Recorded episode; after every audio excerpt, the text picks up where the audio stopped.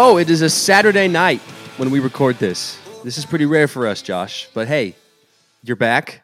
This is good. If you guys have not yet listened to it, we did a 2024 baseball season preview on the last one with Mark Garland. If you're listening to this, you probably already listened to that, but go ahead and grab that one before you before it's too late because it's going to be five days away from Oregon State baseball season starting on Sunday. We're just five short days away from a very exciting season. And we also have some exciting stuff to talk about in this podcast. We're going to mention the Hannah Grace Family Project. And this is Josh and his in laws, Jason and Jason and Tara, and they started this foundation. And Josh, I'll let you kind of just take the reins on this one and, and let the people know what this foundation is all about. Well, first of all, we'd like to to welcome Jason and Tara to the podcast. Thank you guys for taking time out of your busy schedule and hopping on. Well, thank you for allowing us to come on here and be a part of your podcast. Thanks for having us. Yes. So, for those that don't know, Jason and Tara Hood, they are the founders of Hannah Grace Family. It's a local nonprofit here in uh, Oregon City. Um, so, if you guys don't mind just telling us exactly what what is Hannah Grace Family? well, I'll let Jason go ahead and start off on this question. Well, we're a nonprofit that deals a lot with kids who have been in different types of instability and trauma. Uh, some of them with ADHD, some coming from backgrounds of divorce, death of a parent, incarceration, foster kids, just all sorts of different things that, that are often just kind of a, a harder background to have had to endure than, than a, a lot of kids uh, end up going through. And so we're really trying to, to do things that are that are loving on these kids and kind of helping them through that that background that they've been through and and let them see that that their life can still amount to something beautiful. And you guys coming into this, you know, I think Hannah Grace has always been something that you guys have wanted to start, and we saw that kind of take fruition over you know the last few years did you guys have any inspiration or were there any any couples that helped kind of lead into hannah grace family?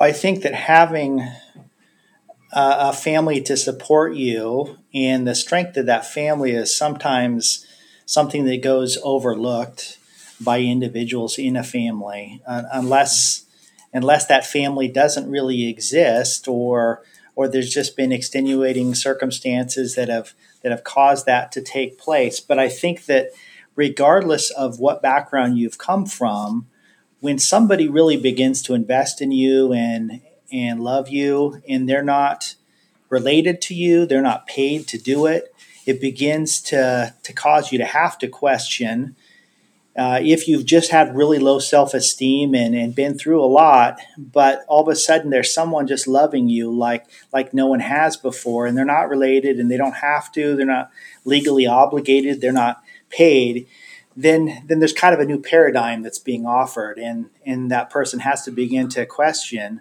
and there's a kind of weight of evidence that's building up uh, of new evidence that's saying this this person's valuable, this person's important, and, that's what we try to do in these people's lives, and and we ourselves were the recipients of that with an old couple as we were as we were dating um, in our late teens and, and getting married in our early twenties. That, that just started loving us. We weren't related to them. They didn't have to. We actually asked them to be in our wedding, um, and they were in their 70s. And uh, it it just changed the uh, kind of the trajectory that we were on because of these people that didn't have to just investing in us. And and we had to kind of come to that conclusion they must actually uh, think that we're important. So josh wrote down music program. I am a musician myself. I live out here in austin texas and i play in a band. Um, music cool. has been a big part of my childhood as well. What what is offered through the music program for this music is so so therapeutic in itself.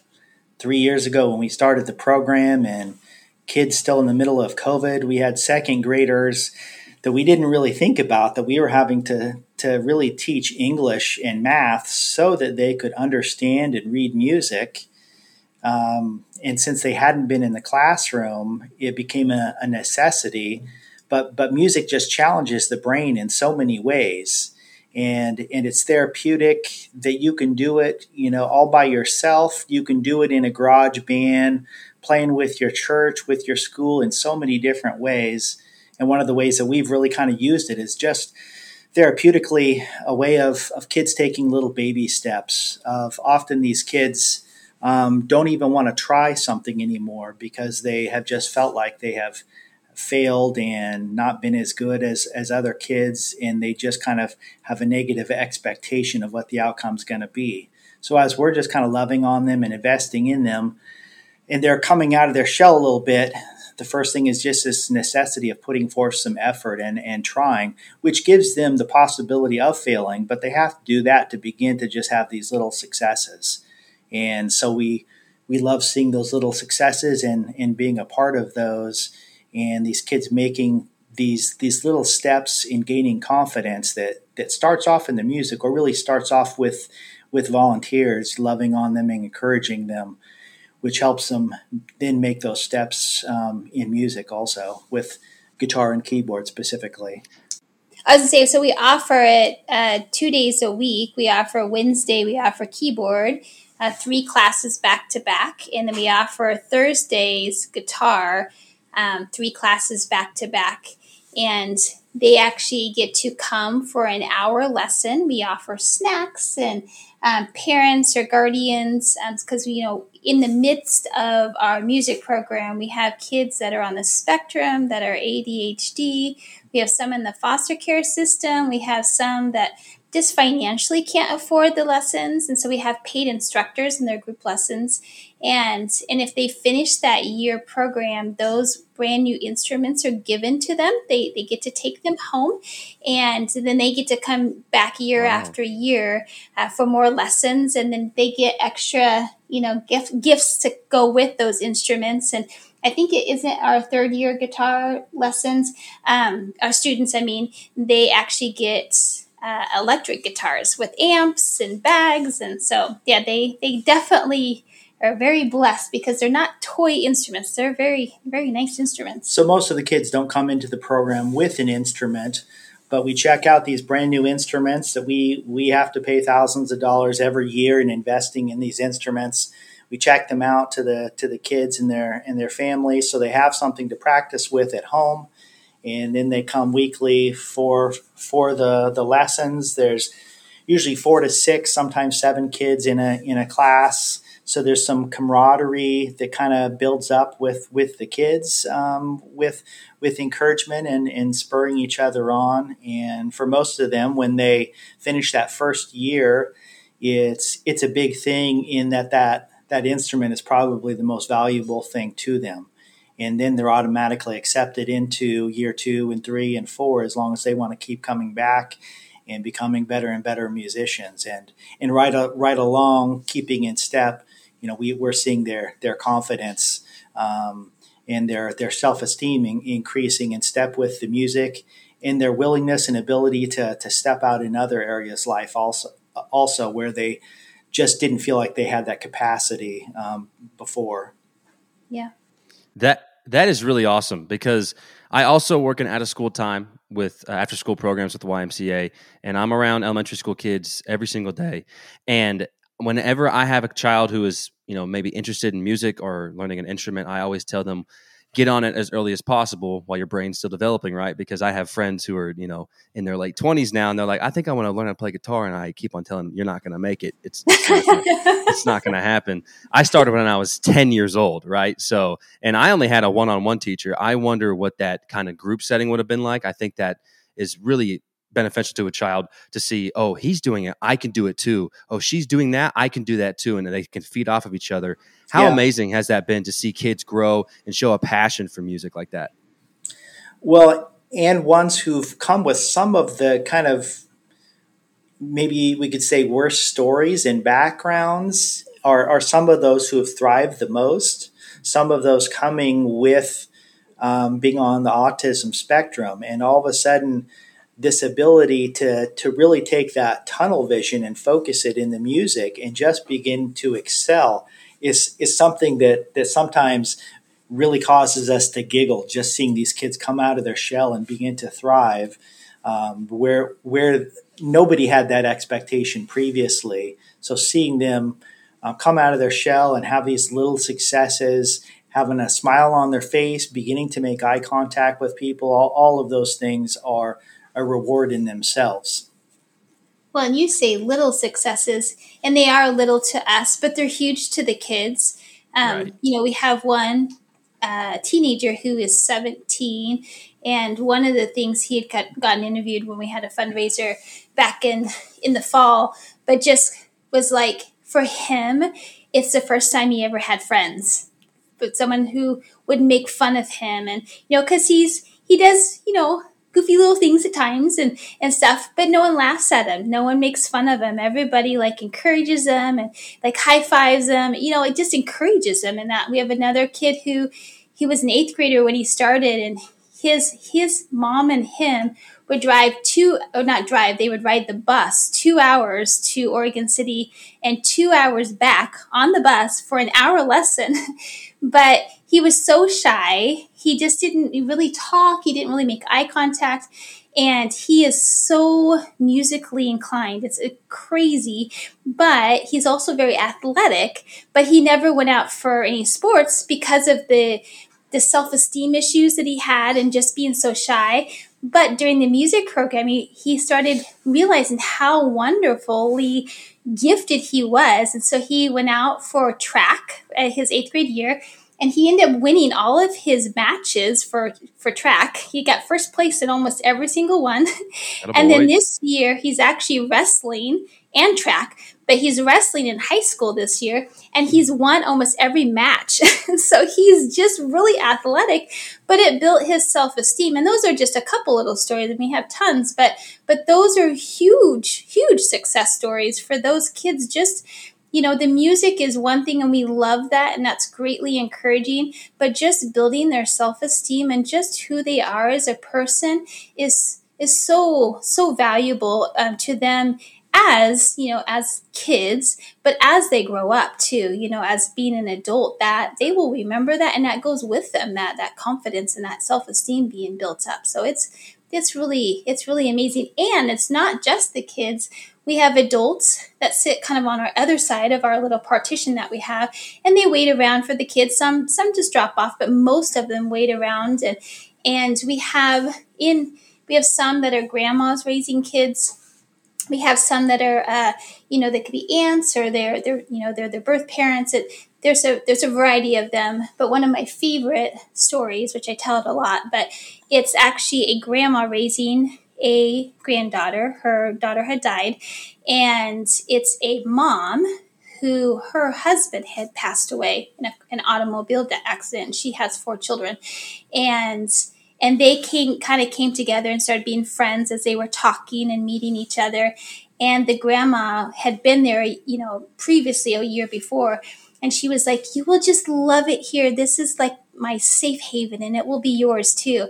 And i think that that is such a was i just happened to overhear that but that is such a wonderful blessing to them and to us to know that it's a safe place for kids to come and, and for adults to come, that they could come, relax, and just be, you know, just be who they are. They don't have to be fake or different or put on a show. If they're sad, they're sad. If they're happy, they're happy, you know? So I, we really, we really enjoy that part of it. And we're trying to just be an extended family to, to all of those who, who are there. And, uh, nobody can have too too many healthy, encouraging family members that are, that are around, and and some are more lacking than others.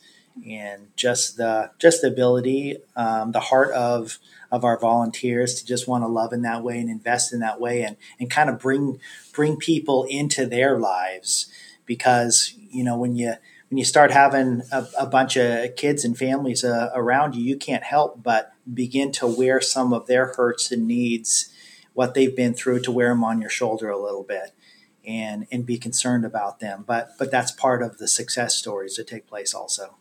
So uh, you guys. Um, obviously you guys are foster parents for those who don't know that are listening and that was kind of a, a big inspiration for my wife and i getting into foster care was watching Jason and Tara do what they do within the foster care, um, within foster care, and just seeing the countless lives that they've touched and changed through the many years they've doing this. Kind of a two sided question here. How long have you guys been doing foster care, and how has that helped you guys carry over into what you guys are offering at Hannah Grace? I think we were foster parents for about 11 years. Mm-hmm.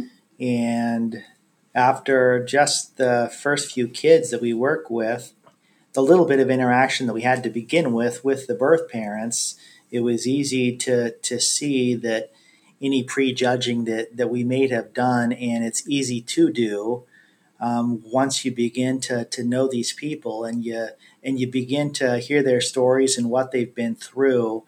Uh, then it's a lot easier to begin to to see how much they're hurting and, and need to be loved and and they're often just like you know 25 year old children that are that are still hurting and and needing an extended family to, to love on them. Many of us come from generations that kind of believe in pulling yourselves up by the by the bootstraps. But the more and more people that are in your corner and helping you out, it becomes easier to pull yourself up by the bootstraps when you know that there's a little bit of a cheering section helping you. So we had uh, all of the kids that we work with, like 15 or 16 kids that all ended up going back to their families.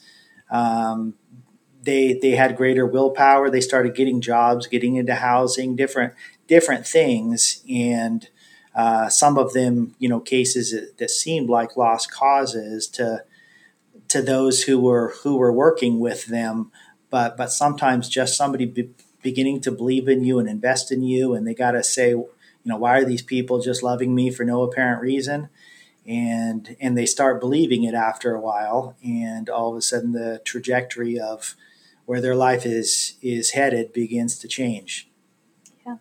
And i think that that we in the midst of doing the foster care you know they they did go back with their families. There you know after a while there are some um, that did relapse or have some things that took place but but the amazing thing for us was, and for them too, was that just that because we built that relationship and that that um, just that they, they became part of our family was that they were able to reach back out and we were able to help them again. And so that was a continuously always staying connected with them and, and we still are. And I think it was all every single one of our families um, that we stay connected with them somehow or another, and and we love that part of it that we get to see the kids grow and and we go to birthday parties and get invited to different things, or they or they're invited to our house at any time for anything, and so that is that is something that kind of continues into the music program. Part of that is what we do. Um, of being able to be a part of the music program is that we get to this love on those kids and they they get to be a part of the family like that we get to talk with them we text them we check in on how they're doing outside of the music program. We're we're communicating them with them outside of just that specific environment. And so that that we just continue to do what we do. Yes we're not having children in our home but but we're still staying connected with the families. Yeah, and that's just that's just a super cool part and I, I don't want to make this about myself, but it's it's it's cool just to see you guys be able to stay in touch with these families. And it's something that my wife and I have carried also to where we're, we're you're able to build these relationships with these families that come in through the foster care system or if it's through Hannah Grace family. And it it truly is like a family. Like these these guys these families are friends and the people that we invite into your household. I know that's something you guys are very passionate about also but kind of turning turning the chapter on this is running a nonprofit like this isn't easy and, and you guys are constantly on the front lines at the building it seems like every single day what how is it that us as a community can help you guys run this nonprofit successfully? well, money is always and something up the forefront, right? Because you have to pay pay lots of stuff like just rent and things going on um, in buying equipment for the music program and so money is always you know those that's always a good thing but having volunteers um, that help help out within where we, we also offer we don't just offer the music program but we also host and oversee visitations for DHS. So it's birth parents visiting with their with their biological children that they have lost to the foster care system. It's the DHS system here in Oregon, and and so we allow them to be in rooms to be able to visit and so sometimes it's DHS overseeing the visit. And then we also have the ability, Jason and I, to be able to oversee those visitations, which is really fun because we get to interact a lot with the families during that time. So having volunteers getting certified and being able to host those, um, to oversee those, that's really important. What else do you think, Jason? Well, music system is is really kind of a byproduct of fostering, but then recognizing – how many other you know situations leave families and kids in these in these really you know hard situations to come out of whether again divorce or death of a of a parent. Um, a, a, lot of things like that that that are hard to hard to go through and and for us just trying to you know give them purpose and and, and belonging. And often it it's a big setback to their finances, whatever they've gone through, and uh, I don't know, maybe maybe a third to a half are usually using public transportation in some way, which which is one of the slowest things, you know. Um, for, for getting around in a in a metro area, so we're always trying to kind of find out the needs of, of those that we're that we're working with and we're trying to ask ourselves if they were really our own family how would we want to love them? And it's not just meeting meeting whatever the the minimal need is but if they were our family we, we really want to provide for them. And that's what our music program is. And so we we also have a, a handful of of guys that are mechanics where when we have um, one of our families that's having some car problems that will help out we'll try to get um, the the materials, um, the parts covered, and and then they donate their time in in getting a car running again. Um, one of the things that we haven't begun advertising for, but really looking for like an eight passenger SUV, something like that, because uh, the ability for some of our volunteers to actually go in and pick up kids for the music program or a visitation or something like that when a when a car is down, when a parent is working longer hours, different things like that, where where they want to be there and there's the inability because of the the transportation issue, and we realize that we that we can't you know help out with every vehicle uh, for everybody, but but that's that's one bridge that we're that we're hoping to cross pretty soon, where where we can have uh, a vehicle that that can be used for that and, and insuring and um, the gas and, and everything just to, to help out with that stability more and more where where those that, that want to be a part of things that that uh,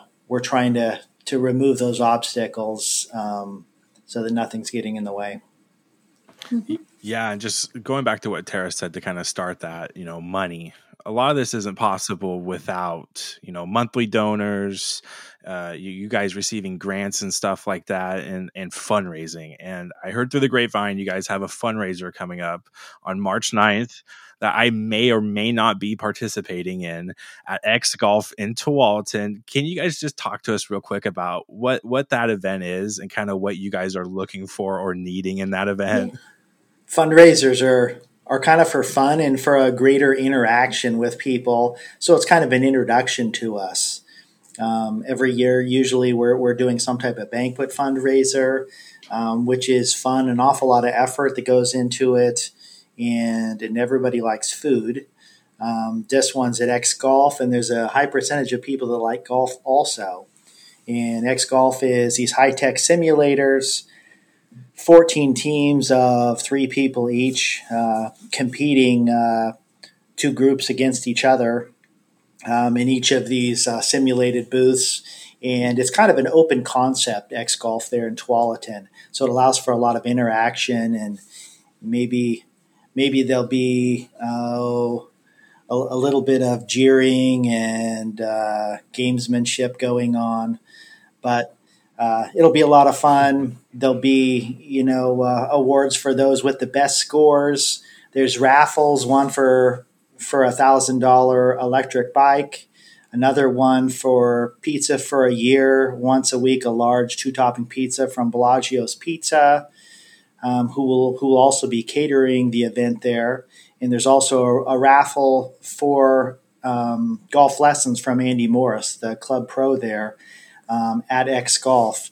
Who, who, by the way, for the team who does the worst, they will also be getting golf lessons, which seems only that's going to be me. I'm ready for like it. I'm ready for it. justice, right?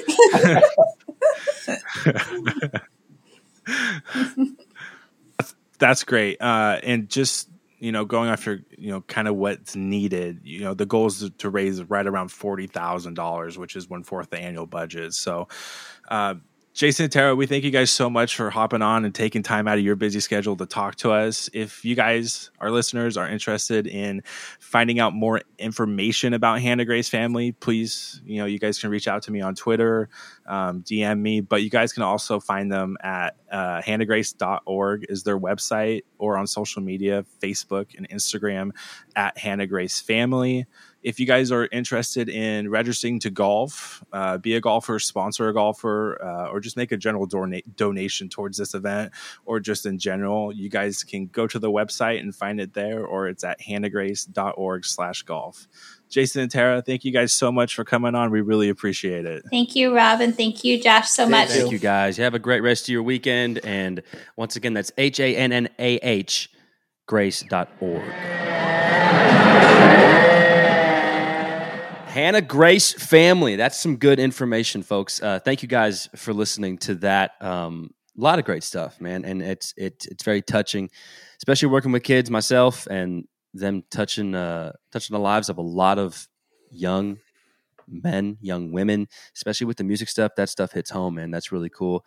Josh, um, you're welcome, by the way, for the 50 bucks that I donated to your cause. So I appreciate you, bro. Shout out to Rob for hooking it up. And, you know, I appreciate Rob. He does a lot for me and this podcast. So it's been, it was awesome. And uh, I reached my goal. Thank, thanks to Rob for his donation. Oh yeah, the my... goal was fifty bucks.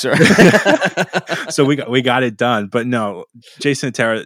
For those that don't know, they're my in laws. They're some of the most humble, awesome human beings you'll ever meet in your life, and they've got this awesome nonprofit and uh, called Hannah Grace Family and stuff like that. So if you guys are totally interested uh, in golfing, let me know. I will be there shooting for lessons. Or- either way, probably on the worst side of the lessons because I'll need some lessons afterwards. But uh, I'm excited. So if if you guys have any questions, don't you know, don't hesitate reaching out, and it, it's for a great cause also. But um, you want to know who could use some fundraising also, Rob? Oh, jeez, don't even. Do you want me? Do you want me to say it? Do, I, do we want I, to? I, I sat down tonight. Okay, it is Saturday when we record this. You're probably not going to listen to this on Super Bowl Sunday. That's understandable. you might wait until Monday. But I sat down on Saturday night and I was doing nothing today. The weather in Texas today was horrible, raining all day.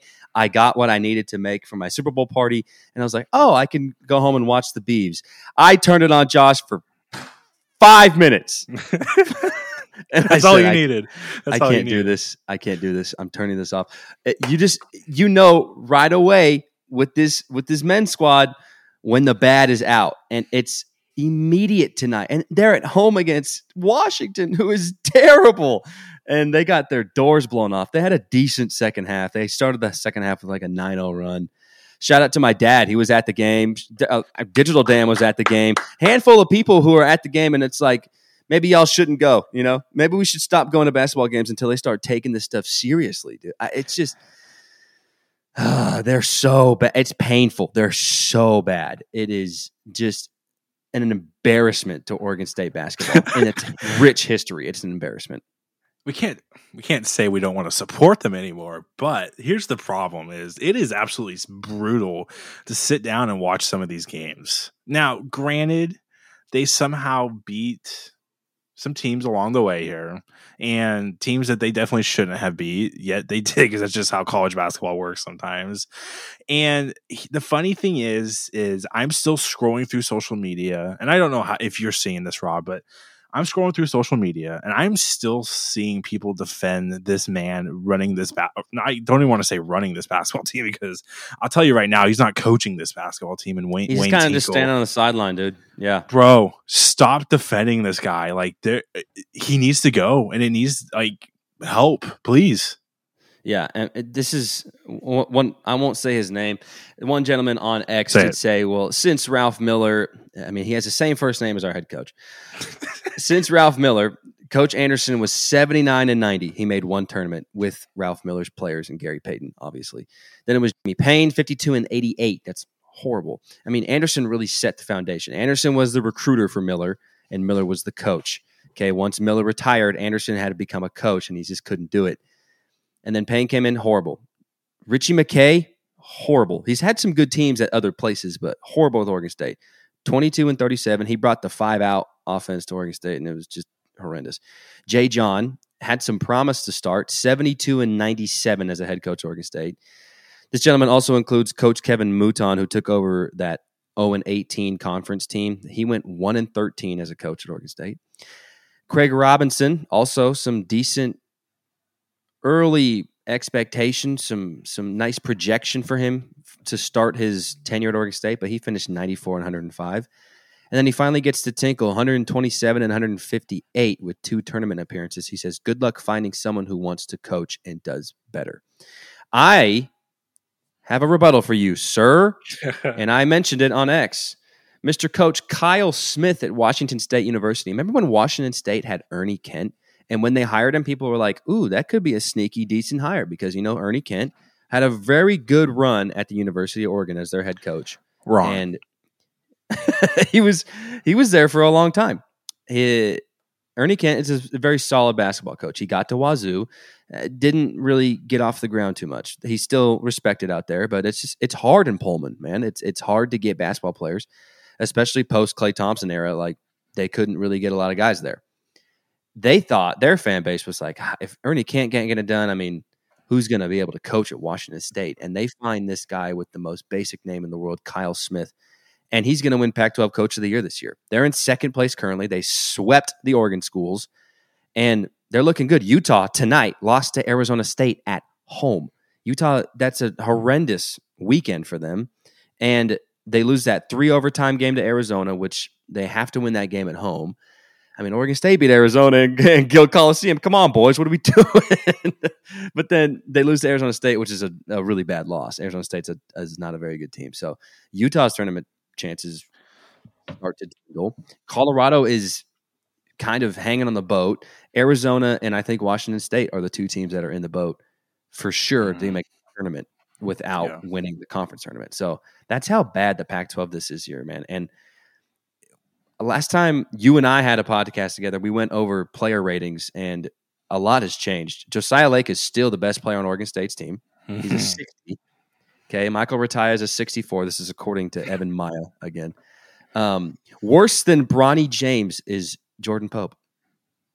wow. Yeah, it's it's weird, man. Because like when you watch Oregon State play basketball, you're like, Jordan Pope's easily the best player on the team. Just eye Oh, test. hands down. Yeah, hands down. Yeah, and you're like, this guy, he's he clearly can score it when he's when he's hot, he's hot. But when he's not scoring, like I mentioned on the last podcast, he, he doesn't do anything for you. He's a negative defensive player, and it shows. And I don't think he's going to be here next season. I think he he jumps in that portal and, and hops out of here, kind of like Glenn Taylor did. So I don't know, man. Wayne Tinkle has four more wins to get to 300. And then I think he wants to retire after that. He just doesn't look, uh, dude. The pregame, they're doing like the camera panning, like watching people walk up the gill steps into the arena. And then they show Wayne, who's on the sideline. He's got his arms crossed. He's just got this dead look on his face, like he doesn't want to be there. And I'm just, my first thought was like, bro, just retire, man. Like it's clearly this isn't working. This is not going anywhere. Do everyone a favor and just say, you know what? I'm going to call it a career. He may not get that 300th win, but just No, not hey, gonna happen. I, you know, he had a great run with that Elite Eight squad. He also had a pretty decent run making the tournament with the GP2 and Tres Tinkle team. They just ran into some injuries and got bounced by VCU in the first round. He had two good seasons with Oregon State. Hang your hat on that and let's just call it. Okay. Before things get extremely ugly. If you coach in the next season it's it's not getting any better. I don't I don't know what to tell anybody. So what you're telling me with all this information that you just dropped on me, and for our listeners, is that I can look forward to Oregon State making the tournament this year. In women's basketball, sure. Oh, okay. And that's what I like to talk about. Yeah, those women, because they are Yeah, good. They are real good. Big time win against Utah, and they on the road. Bro. suffocated them. I mean, My lord, you thought the Beavers were about like scoring the ball this year, but no, they they they hunkered down on defense against a really good Utah team, especially at home, and they get a dub. Something that Wayne Tinkle is just has no idea how to do to, to leave Gill Coliseum and win, and Rueck does it continuously. And I mentioned it last week that that this stretch for the women is huge, and they started off with a W, and that's momentum. Going into Colorado, obviously, different story. That's going to be a much more difficult task. tough, tough game. But I mean, if they can compete against anybody in this conference, and they've already proven that, and we kind of had that feeling before the season even started, and then when they got into the non-conference games, that they can probably have a shot. So we'll see, man. It's uh, they tip off at what 11 a.m. for you. eleven. Yes. Yeah, so it's one o'clock for me. I mean, that's a good one to tune into. It's on Pac 12 Network if you guys are listening on Sunday morning, which you could potentially be doing. The Super Bowl doesn't start until 3.30 for y'all. So, um, yeah, man, it's it's it's that time of the year where you're looking at both basketball squads, and Rueck's got a great team. They're going to make a, a, a nice run into their into their March dreams. And you're looking at the men, and you're thinking this this cannot end fast enough, and baseball cannot get here sooner. And um, we're very excited for baseball. We we both mentioned it last week. You, I mean, you gave me your notes to mention, but you seem You you, seem it for us, excited. yeah. yeah. you seem. I was excited. Yeah, you seem very excited. So, and and that's and it's true, man. This this team's going to be pretty solid. I see a lot of people still again this week picking us to make Omaha. So that's um, it's it's big expectations. it's just one of those things. Are they like I talked about it? I, I I didn't talk about it. You talked about it for me, but and then I tweeted. It's like, are they going to be able to fulfill the shoes that they're given right now? Because right now all roads lead to Omaha, and with Mitch coming in with this team, this this team has got the capability of going out and making some noise. You know, very early on in the season, and they got a nice stretch of games to open the year to to you know make some noise. So, I we're both very excited for baseball. It really can't come soon enough. And you know, just bouncing real bouncing back real quick to to Scott and the girls team, man, that that team's awesome. And I I don't. It's hard for me to understand in this conference, like why. And it's been many years of Wayne Tinkle not being able to win on the road. By the way, why he can't do it? Like why?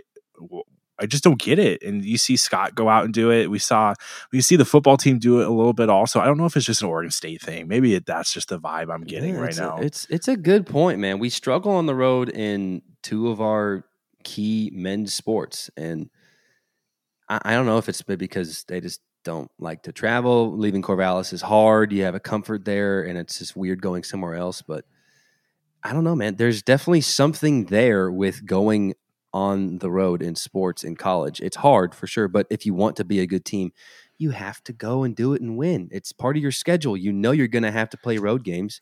What what's what is so I think honestly some guys thrive off of that stuff. Why don't we see any of that when you go on the road and you play better because everybody hates you in that arena, especially student sections who are just chirping at you all day. yeah. And it was really It's- funny. We've joked about this before on this podcast. I mainly have, but I had somebody ask me the other day if I thought the women's basketball team could beat the boys, and I, with 100% confidence, said yes. And I really do mean, I really do mean that with no disrespect. Now, if there's somebody listening that could make this happen, and if it's just for Rob and I to come watch, we don't have to say anything to anybody because this this girls team is very dominant, and I promise you, Raegan Beers would destroy every single man on that team. I mean, I think the the formula against the men is pretty easy. Just whenever leave KC Ibekwe open so Wide he can receive a pass, and then hack him, and then make him go to the line because that dude is just a walking brick. He is laying the foundation at that free throw line. He cannot make a free throw. It, it's painful to watch him shoot it. It's he has an uncomfortable flow to it, uncomfortable stroke, and it's bad. It's so bad. And then like Chol Marial comes in and he's just this big, long, slender man, gangly, unathletic dude. And then they they try to bring in Hayes sometimes. He's not any good. And then they, they Bilodeau doesn't get enough run. It feels like with the ball. It's, it's just bad, dude. Um, they don't like playing with pace. They don't like playing with rhythm. Like it's just it's horrible. It's, awful. Ter- it's bad watch. It's really tough to watch. A lot of college basketball in general is just hard to watch unless you're like a true hooper and like you really appreciate like trying to watch sets. If you're like a coach and like just trying to watch teams run press, that's part of the game for sure. But I mean, it, college basketball as a whole is just is just really hard to watch. But hey, on a on a more positive note, Oregon State 2024 football commits, we had the national signing day. Mm-hmm. Remember, we had the early signing early, day, yeah. and now we have the national one. The Beavers signed three more players receiver Malachi Durant, uh, although another receiver, Eddie, I think it's Freyoff. Freyoff. Um, that's going to have to learn that one. It, yeah. Also, offensive lineman Jaden Tua. So good, good little group of com- high school commits coming in. Um, obviously, the Beavers never really rank all that high in recruiting for straight up high school guys. But I mean, you look at some of the talent that they're bringing in, uh, according to 247, like Jordan Anderson, who was an early signing day kind of guy. He is enrolled. He is rated an 89, so he's a borderline four star. And then you have corner Exodus Ayers. He's an 88, so he's almost a four star as well. And then, like I just mentioned, Malachi Durant, who just signed his letter of intent, he is an 89. So he's also a borderline four star receiver. So you have some guys coming in who are young, raw, going to get coached up. And what Oregon State does really well, it doesn't matter. It's pretty much since Riley, in between Riley and then the Anderson staff, and then even the Smith staff, they always took three stars and developed them mm. pretty well. Uh, I think Riley gave them a much higher ceiling. His coaching staff did a much better job, especially at receiver with Coach Brennan. Coach Brennan coaching like Cooks, Wheaton, all those guys, man. He he made them even better than what they were. And I think we're going to get the same thing with this new staff. I think they're very de- de- developmentally strong. I think this is a good coaching staff to have because they're used to being in situations where they have to develop anyway. And we're going to see it. Like Coach Devan, uh, being at Charlotte, he is very much used to taking you know two star talent and making it very good. Developing, yeah, yeah. So developing really does matter at Oregon State, and I think we're going to see that once again. Um, man, Trent Bray just keeps on saying the right things as well. Uh, he's he's a man among the people, man, and he's truly a Beaver. They're selling his shirt in the OSU Beaver store. Beautiful, so absolutely. Everybody, everybody's in, man. So uh, it's it's going to be an interesting spring balls coming up really soon. Everything just kind of comes at you fast, especially in the springtime with baseball, and then spring football comes along. But I don't put too much into spring ball. It's just guys getting their feet wet, you know, learning a new system, especially now with Coach Gunderson calling the shots. So gonna be gonna be a fun off season, getting ready for this football season in 2024. But still a long way to go. Still got a great baseball season ahead of us. Josh, man, it's it's been a minute since we've spoken, but uh, it was it's good to hear your voice, man, and I'm glad you guys are listening, even though it's football off season. We appreciate the hell out of you for doing that. Um, you got anything else, man? I think we can kind of get out of here quick. Yeah, no, dude, it was good chatting with you. I appreciate you know you doing this, and Jason and Tara again coming on. Appreciate you guys. Um, I'm excited. Are we like six, seven ish months away from football, and baseball is just a few days away. So mm-hmm. I I'm excited, man. We got some something to look forward to in baseball, and you know football coming up, and I think this coaching staff is like these players coming in. They're going to be hungry, man, and I'm excited to see what they do with you know spring football and then roll around into the regular season. So I think there's there's there's a lot to look forward to here with Oregon State athletics over the next couple months. So Without a doubt, man. Oregon State sports is not dying. As much as these other fan bases want to be like, you're irrelevant, learn Mountain West, learn WCC. They don't understand. They don't get it, especially these Cal fans, dude. They're these these Cal fans on X have just been spurting out of nowhere, just talking all this nonsense. It's just like it's hilarious. They don't understand the situation and they're happy it's not them because I don't think other schools could be this strong, this resilient to get through this to get through this kind of adversity. And 100%. to have a guy like Trent Bray is is is huge. Um, Chip Kelly, by the way, lost uh, he, he left his UCLA head coaching job He lost it for but- this. Yeah, he, he. I mean, they wanted him gone. It felt like he leaves a head coaching job in the Big Ten for an offensive coordinator role in the Big Ten. Does that tell you how bad it is at UCLA? I real mean, bad. And he's about to get bad. Then- paid too. yeah, hundred percent. And then you look at UC. I mean, you look at Arizona. They lose York to Washington. You look at Washington losing everyone. I think. I think Jed's going to do. Um, did I say Jed York? I'm thinking about the names. Jedd Fisch. Jedd Fisch. I think Jed's going to do fine at Washington. He's got a lot of work to do in his first year, but the portal is is your friend in these kind of situations. I think Coach Brennan at Arizona is a sneaky, sneaky hire. A lot of people not really talking about it. No one really giving a crap about, oh, Coach Brennan, he was at San Jose State. You know, his record wasn't that good, but people don't understand, man. San Jose State is an extremely hard place to win at. Mhm. It's a commuter school. No one lives there. Yeah. If you live there, you don't live on campus. It's just, it's it's a crazy what he did at San Jose State. I think with Arizona with those resources, man, and like there's rumors that oh he's he's had a second interview with UCLA. No, he, he's he's going to be an Arizona head coach, and I think he's a good football coach. So that's going to be interesting in the Big Twelve for them because they also have some talent to replace. But you see, with this conference realignment, it caused this massive coaching carousel, and I think the biggest loser out of all of this situation with the Washington job coming open at one point and the UCLA job coming open at one point is our former quarterback, Jonathan Smith, going too fast to Michigan State. I don't think he, he is a good fit there. I have never felt he was a good fit there. If he just waited a little bit longer for that Washington job, could have had that one. If he waited even longer, he could have the UCLA job. So that's probably the last thing I'll ever say about Coach Smith on this podcast. I am tired of talking about him. I'm tired of hearing about him. He's a scumbag. He's a snake, and forever he is never welcome back by me to Corvallis. You cannot come back, buddy. I don't care what you did in 2000. You ruined it. You can't come back. You did that. You did it, not me. You. You chose that. So that's the last time. That's it. Stamp it. It's done. I'm not talking about it Bye anymore. later. and it's crazy too. Like when you think about it, like Jedd Fisch came out the other day and said he's going to have the number one recruiting class. Dude, pump your brakes a little bit. That's not that's not how it works, homie. I'm sorry. And like, let's be honest. There's only one big loser in all in all this, and it's the Oregon Ducks. I don't know why, but they just they're the losers in this. So I'm sorry. Dude, I'm sorry. I hate I hate to break it to you, man, but the Ducks are going to be nasty next year. no, football, and I they're hate losers. They're to going to suck. it. They're going to hate to say it. They're going to be They're the gonna be so last good. They conference. got a lot of good dudes. They're going to be real good, and they're going to make a run for that natty. If so, they finish below Indiana in the Big Ten, bro, I mean, come on, bro. all right, They, they will be just fine. And Dillon Gabriel is going to be slinging it for them. He's he's, Mm. he's a hell of a quarterback, man. they're going to be scary. I hope I hope to be I hope they're not gelling when they come to Reser because I need the Beavs to be gelling. But this is where it's difficult with that early season matchup with them, is because Oregon's going to have, you know, they don't have to replace a coaching staff. They don't have to replace a ton of talent. They replace Bo Nix with Dillon Gabriel. Oh, darn. You know, like it's probably an upgrade, honestly. So, like, they're going to be Bo. fine. You need, yeah, you need to, you need to think.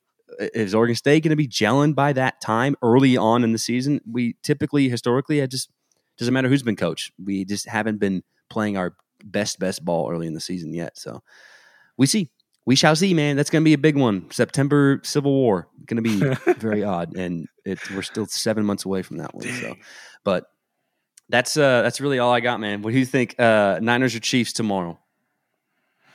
Give me the 49ers.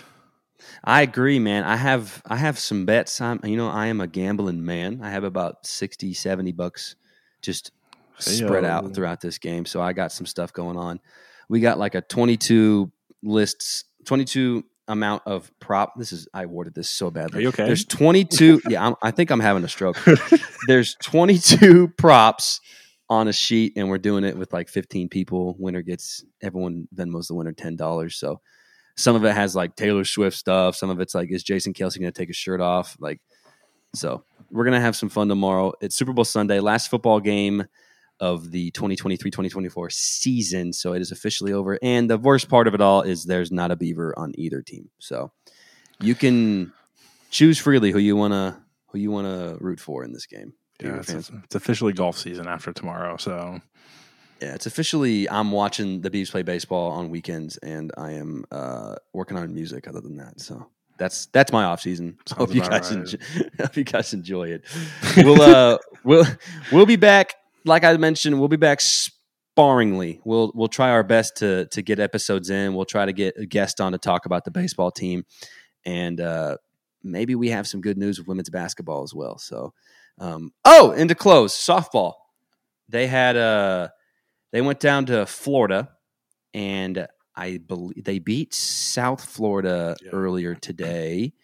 They also um, did they play them twice? I think that did they they lost Uh, to Florida, didn't they? hand up. They lost to. Florida one nothing. Yeah, nothing. hand up. I, I knew that, and they beat somebody else like nine to one. So they're off to a pretty solid start down there Yeah, in South Florida. Florida. That So that's- Florida. That's a tough game. Florida's a good program every year. It Mhm. feels like they're always in Oklahoma City at the Women's College World Series. So that's that's good to see them battling early in the season against a very good program. Just one nothing. That's you'll take that loss early on in the season. When it's time to come back to Corvallis and have home games, just just kill everybody in this conference and find your way a tournament. You Let's never know. This is, go. uh, we're we're a baseball and softball school. Everyone knows it, dude. Everyone knows it. Yeah, dude. Freaking let's go. All right, man. Go bees. that's that's all it that's all I got. Uh, I can't speak anymore, so I guess I'm just gonna wrap it up. so go Beavs. Thank you guys for listening. HannahGrace.org. Check it out. Donate if you can. Don't donate to Josh. He already won. So No, I've won nothing yet. Donate to me. well, you're not gonna win on the golf course. Maybe you'll get some lessons, pal. That's what I need. I need some dang lessons. yeah, you go for the highest score in golfing, right? Yeah, you want to play more golf, right? yeah, that's what I thought. You're supposed to. Well, no, you're supposed. You're you're not supposed to find your ball in the woods. I thought that was the point of the game. Oh, that's, yeah, that's, I'm usually playing out of the woods most of the time, so I'm finding lots of golf Oh. balls. That's what all those pixelated pictures of Bigfoot are. It's you in the woods trying to find your ball. hundred percent. And I'm finding, I'm hitting whatever ball I find first. I mean, yeah, I was hitting a Wilson, but I'm going to hit this Titleist. Some nice Nike I just found. it's a range ball. That one. all right, y'all. Thank Lost you for control. listening. Have a great week. It is baseball season. Hallelujah.